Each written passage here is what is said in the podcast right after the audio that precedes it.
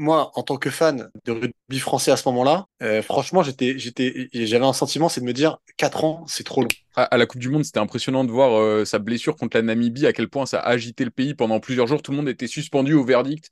Est-ce qu'il pourra rejouer en quart de finale ou pas? Enfin, c'était hallucinant. Mais de côté, quoi, il y a les traditions, c'est fini.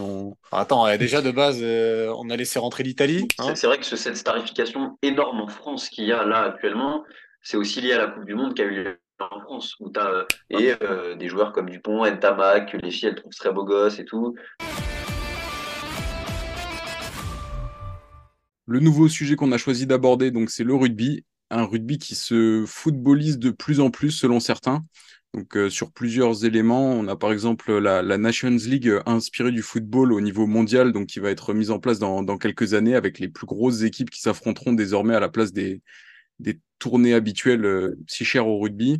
On a eu aussi très récemment le transfert de Melvyn Jaminet du Stade Toulousain au RC Toulon, ce qui est très très rare au rugby jusqu'à présent, un transfert payant en cours de saison. Est-ce qu'on peut penser que le rugby est en train de changer et de plus en plus se tourner vers ce à quoi ressemble le football aujourd'hui? J'ai l'impression que le rugby est en train de changer, mais je trouve qu'il a besoin de changer.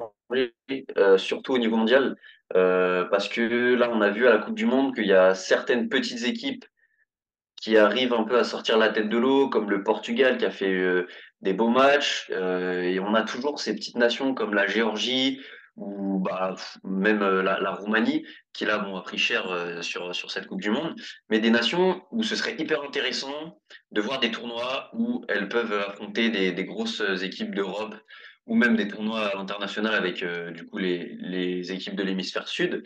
Mais il faut vraiment faire un mix pour rendre accessible aux plus petites équipes des confrontations face à des équipes phares du rugby mondial pour pouvoir les faire progresser et rendre les grandes compétitions plus intéressantes, avec un peu plus de suspense peut-être sur les phases de poule. Et donc je trouve ça assez intéressant. Malheureusement, là, cette idée de National League, de Ligue des Nations, il n'y a que 12 équipes dedans. C'est ce que j'allais dire. Je t'écoutais, je voulais juste... on est d'accord, il n'y aura que les meilleures équipes. Quoi. Donc, c'est ça. Sur la Nations League, il y aura les 6 grosses équipes du tournoi destination et les 4 équipes du Four Nation, donc la Nouvelle-Zélande, l'Australie, l'Argentine et puis l'Afrique du Sud et le Japon et les Fidji qui seront dans ce tournoi-là aussi. Et du coup, ça ouvre pas forcément la porte aux petites équipes pour se confronter, se mesurer aux grosses équipes. Et ça, je trouve ça bien dommage. Voilà. Après, c'est pareil, sur le tournoi à destination, ce serait, je trouve, hyper intéressant d'instaurer un système de montée-descente pour que ça soit accessible pour des équipes comme la Géorgie, comme le Portugal, de pouvoir aller jouer un tournoi à destination. Certaines années, ça pourrait être hyper intéressant pour eux et même pour le rugby en général. Après, ce système, il a vraiment été pensé pour augmenter les grosses affiches, donc entre grosses équipes. Ça n'a peut-être pas été trop pensé pour faire évoluer le tier 3, enfin les équipes un peu moins solides comme ce. Ouais, c'est sûr, mais du coup, je trouve ça normal. Et en plus, ça ne va pas augmenter le nombre de grosses affiches, je pense, parce qu'il y avait les tournées de juin, les tournées d'automne, où il y avait déjà des grosses affiches. C'est juste que ça va être des matchs peut-être avec un peu plus d'enjeux. Où du coup on va peut-être voir plus de gros joueurs qui seront présents, j'en sais rien, en tout cas ça va amener dans une carrière, dans un palmarès d'un joueur, un trophée en plus. Mais bon, moi je suis pas hyper hypé par ça va être intéressant. Mais... Tu vois, pour rebondir, alors pour la question de base, je reviendrai peut-être après sur ça qu'ils ont mis en place. Moi j'avoue, ça a été annoncé juste après la Coupe du Monde en gros. Si mes souvenirs sont bons, alors ils l'ont détaillé très rapidement, puis ça a été reprécisé après. Date 2026, il y aurait un chapeau 1, un chapeau 2. Moi, en tant que fan de rugby français à ce moment-là, franchement, j'avais un sentiment, c'est de me dire 4 ans, c'est trop long. C'est-à-dire, c'était vraiment le côté tu perds. Enfin, en fait, tu mises. La Coupe du Monde, c'est un peu l'événement rugby. Au foot, c'est pareil, hein, mais mine de rien, au foot, tu vois, on a perdu en finale, franchement, comme on en parlait ensemble il n'y a pas longtemps, avec un gros seum sur la patate, quand tu perds en finale, t'as alors là c'est le hasard du calendrier, mais 1 an et demi plus tard ou 2 ans plus tard, t'as l'Euro qui est une compétition en jeu sur laquelle tu peux tout de suite repartir. Et je trouvais que le rugby, il y avait le tournoi destination, mais c'est un peu tout le monde quand on en parlait en débriefant la Coupe du Monde. Bon, bah, super, on va aller se faire tournoi destination. Ouais, c'est pas comme si on le gagnait tous les ans non plus, hein, faut pas abuser, mais il y a un côté, t'as qu'un Graal tous les 4 ans. Et en effet, t'as des tournées printemps et automne qui, vu que c'est du rugby, ont toujours une certaine forme d'importance pour les puristes. Voilà, mais en soi, il n'y a que les puristes qui savent qui a remporté la tournée d'automne ou la tournée de novembre. Fabien Galthié, il sort ça en conférence, ça énerve tout le monde parce que les autres, en soi, t'es content, tu vois, t'as gagné des matchs qui sont des matchs entre guillemets amicaux, mais on sait que ça n'existe pas dans le rugby. Et je trouvais que le fait de dire, on concrétise ça avec une cup qui permet de faire rencontrer les meilleures équipes, bah, moi, ça m'a hypé. Après, je suis d'accord, ce qui est vraiment pas bon, c'est que ça va potentiellement, ça va encore plus créer le gap entre le chapeau 1 et le chapeau 2. Ça, c'est possible. Après, tu peux imaginer, j'y crois pas trop pour des histoires de gros sous, mais que la montée descente, elle se fasse à cet endroit-là, quoi. Tu vois, entre le chapeau 1 et le chapeau 2. Je pense je pense que ça va se roder au fur et à mesure, et peut-être ils laisseront leur chance aux petits. Et concernant un peu plus la starification des joueurs, donc c'est ce que j'allais dire. Ouais, qu'est-ce que ça, en fait, moi là-dessus, c'est juste que le rugby, il y a plus d'argent, quoi. Il y a deux trucs. En plus, nous, on est en France, donc il y a ce spectre-là, c'est-à-dire qu'on est quand même en France avec, depuis 3 ans, une équipe de France, enfin 3 à 4 ans, une équipe de France qui cartonne, qu'on le veuille ou non, donc qui a relancé le rugby, qu'on a fait une équipe avec des vrais stars, quoi. Dupont, Aldrit, même Jaminet, tu vois, que tu as cité, Ramos, Ntamack, Jalibert, je ne vais pas tous les citer, Penaud. Et donc, forcément, on les starifie, tu vois, c'est normal. Une équipe que tous les Français, je pense, a vraiment aimé.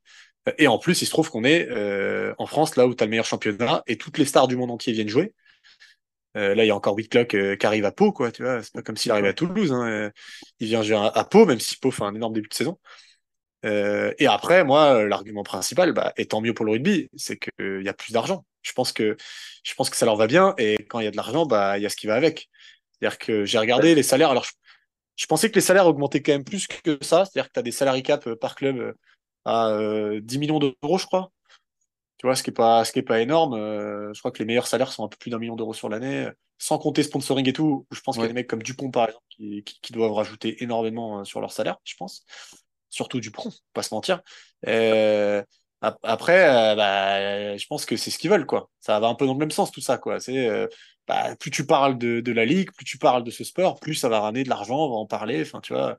Donc, que tu demandes aux dirigeants et aux joueurs. Ça peut poser souci aussi, notamment chez les Néo-Zélandais, à une époque, les Sud-Africains aussi, où en fait, les Néo-Zélandais, ils le disent, ils viennent pour l'argent, que ce soit au Japon, où il y a beaucoup, beaucoup de joueurs au Japon, ou que ce soit dans le top 14.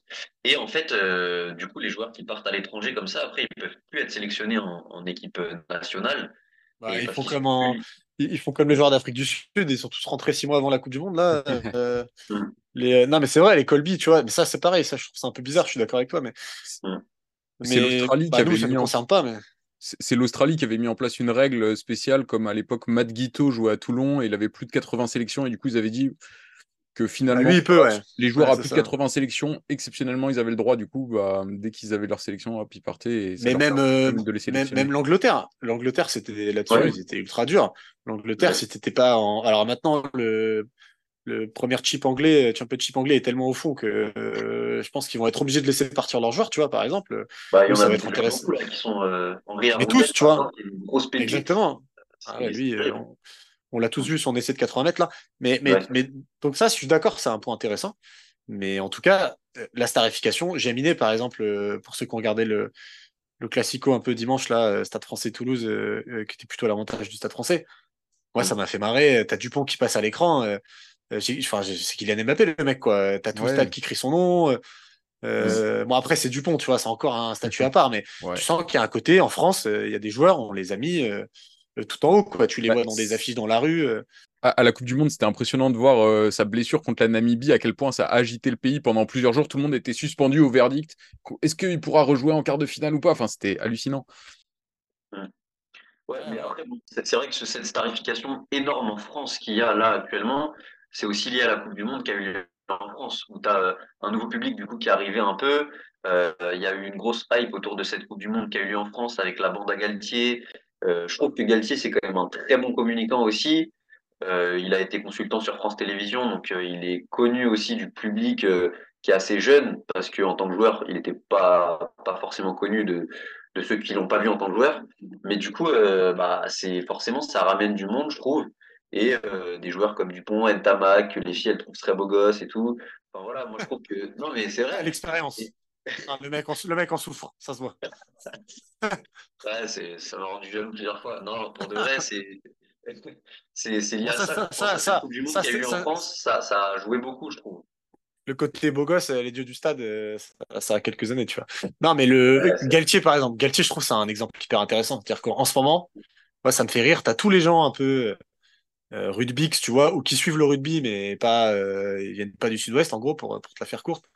Qui sont fans de lui, et il n'y a pas de doute sur le fait qu'il faut qu'il continue, et parce qu'en même temps le mec on n'a jamais été aussi bon, alors ok il sort des stats tout le temps, et t'as les puristes, ça les énerve en fait, parce que ils ont un mec qui, comme tu dis, est bon communicant, sort des data, des machins, se professionnalise, tu vois, genre, alors peut-être un peu trop de temps en temps, mais et tu les vois, ils sont énervés, ils disent ouais on a perdu, alors que quand tu écoutes sa conférence de presse, franchement qu'est-ce que tu veux répondre, il est un peu, c'est vrai qu'il peut être un peu énervant parfois, tu vois, et du coup ça peut un peu te tendre, mais en même temps Galthié, c'est dur de le critiquer quand même. C'est ouais. Complètement, tu peux dire sur un match il a perdu, il a fait des mauvais choix, il a eu des joueurs qui n'ont pas répondu présent, ouais ok, mais bon comme il dit hein, on est 14 fois ou 11 fois je crois dans la zone de vérité, ils y sont 3 fois, on perd, qu'est-ce que tu veux, c'est, non, mais c'est il avait tout mis en place, c'était un staff énorme, un boulot énorme comme ça n'avait jamais été fait depuis très très très longtemps, enfin je crois que ça n'avait jamais été fait.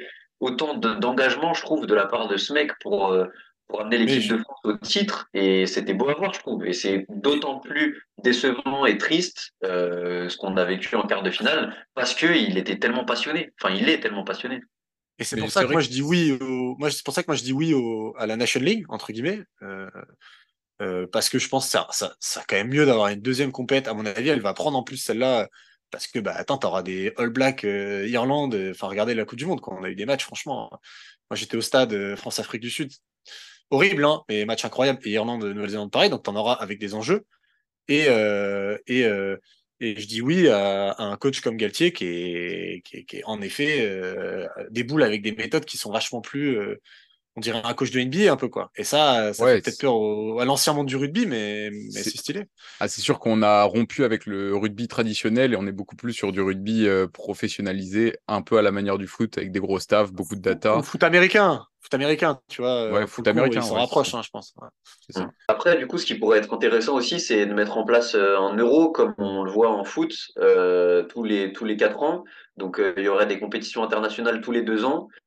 Et ça permettrait à des plus petites nations comme le Portugal, l'Espagne, la Géorgie de se mesurer aux grosses nations d'Europe, et ça permettrait peut-être de faire progresser aussi ces nations-là, et ça me semblerait intéressant. Après, peut-être on va être confronté à un problème de calendrier. Là, on sait déjà que... Enfin, c'est un sujet dont on parlait beaucoup quand l'équipe de France perdait, avec les joueurs qui jouaient trop, ouais. C'était un des prétextes pour lesquels on perdait les matchs. Finalement, il y a des conventions qui ont été mises en place, mais déjà les joueurs de l'équipe de France et de l'équipe nationale ratent beaucoup de matchs de top 14, ça fait des doublons, la Coupe du Monde c'est pas terrible pour le top 14, enfin, ça a clairement été mis de côté, et du coup un euro de plus pour le caser dans le calendrier où on a mis la Nations League, ça va être un véritable casse-tête, et puis on sait qu'au rugby on ne peut pas jouer autant qu'au foot, quoi, et au foot là, on a eu une période internationale, avalanche de blessures. Est-ce que les calendriers... Sachant qu'en plus, les compétitions, en tout cas la Coupe du Monde de rugby, en l'occurrence, elle dure 2 mois et demi et elle est pendant les championnats. C'est-à-dire que, en tout cas, le top 14 a démarré avec des équipes B pour les grosses équipes. Moi, je trouve que l'idée serait hyper intéressante, mais moi, je serais peut-être plus sur le côté agrandir le Six Nations, tu vois. Ouais. Ou ce que tu as dit tout à l'heure, permettre montée-descente. Après, encore une fois, moi, j'y crois pas trop. Ok, les traditions, on les met de côté, quoi. Il y a les traditions, c'est fini. Attends, déjà de base, on a laissé rentrer l'Italie, hein, que moi j'aurais ajouté dans les petites nations. T'as cité Portugal, Espagne, Géorgie, tu peux mettre l'Italie dans le même panier. Hein. et qui se sont, pris 180 points. Non, j'abuse, mais les Italiens nous ont battus plusieurs fois ces dernières années. J'exagère. Mais je le verrai plus comme ça. Après, en effet, dans le thème qu'on évoque depuis tout à l'heure, dans cette footballisation du rugby, il y a aussi une espèce de guéguerre qui s'installe entre ceux qui payent les joueurs, la Ligue, qui historiquement avaient le pouvoir, versus aujourd'hui, comme tu l'as dit Arthur, les ligues nationales, notamment l'équipe de France. Donc, tu sens qu'en ce moment, en effet, il y a de la friture un peu entre les différents intérêts. Moi, je trouve que s'ils prennent un peu de recul quand même, tu regardes ce qui s'est passé ces 3 dernières années, notamment en France. Je pense qu'en Afrique du Sud, alors en Angleterre, c'est difficile, mais sur d'autres pays où ça marche bien, c'est à peu près pareil. En tout cas, en France, le rugby, tout le monde est gagnant, quoi. Le top 14, les stades sont pleins. J'ai regardé Canal cette année, ils font 15% de plus par rapport à l'année dernière. Alors, il y a peut-être un effet Coupe du Monde, mais je pense que ça va se prolonger parce que l'équipe est toujours belle. OK, on a fait on a mis entre guillemets des règles imposées au club pour qu'il fasse jouer des jeunes, mais ça a porté ses fruits, même si on n'a pas gagné. Franchement, ça a porté ses fruits. Ouais, c'est sûr. Je pense qu'ils en tirent, les bénéfices, tu vois. Non, il y a eu des bénéfices qui ont été tirés sur ces dernières années, tout ce qui a été mis en place par la fédération en lien avec le top 14. Et c'est vrai que je vous rejoins sur le calendrier. En fait, surtout au rugby, c'est pas comme en NBA ou même au foot, où tu peux faire les matchs tous les 3-4 jours. Ah, après un match de rugby, tu as besoin de moins une semaine avant de pouvoir rejouer. Et donc, c'est vrai que faire un euro, ce serait déjà forcément, je pense, sur la période estivale. Et c'est vrai que ce serait un tournoi qui prendrait beaucoup de temps, mais pour les joueurs, ça ferait pas de vacances du tout. Bah non, ou alors, il faudrait trouver une formule qui soit envisageable, quoi. Où tu fais Alors, franchement, là, on est sur du rugby fiction, mais allons-y. Où tu fais un Six Nations qui est pas tous les ans. Là, tu pourrais, ouais. Hein, franchement, tu pourrais te dire, une année sur 2, ils le feront pas. Hein. Mais tu fais une formule agrandie. Non, mais tu vois, si tu veux vraiment inclure les ligues mineures entre guillemets, mais bon, j'y crois pas. Tu sais, après, c'est comme je faisais la comparaison tout à l'heure avec le foot US. Tu dis le rugby se footballise. Moi, je dirais même qu'il se footballise US. Tu vois. Avec les staffs qui s'agrandissent, etc. Moi, je trouve ça intéressant. Il ne faut pas oublier que le foot US, c'est une saison de 4 mois, je crois. Tu vois, un sport hyper physique, avec des mecs qui se tapent la tête contre la tête, tu peux pas... Enfin, ce que fait, par exemple, la NBA, tu as cité la NBA, tu as raison. C'est pas humain. Et même le foot, tu te retrouves avec des grosses équipes aujourd'hui, comme tu vois, des équipes comme City, Liverpool, qu'on 4 compétitions en tout, ils se retrouvent à jouer tous les... Il y a des périodes dans l'année, ils jouent tous les 3-4 jours, enfin, c'est inenvisageable, tu vois. Donc, sujet intéressant à suivre dans les prochains mois. C'est ça. Ouais, ça va être intéressant de voir comment le rugby évolue à tous les niveaux. Et je pense qu'on va pouvoir en rester là pour cette page rugby. Rendez-vous Six Nations. Ouais. Allez, ciao les gars pour la victoire de Fab. Yes. On va le gagner, ça. Allez, salut. Ciao.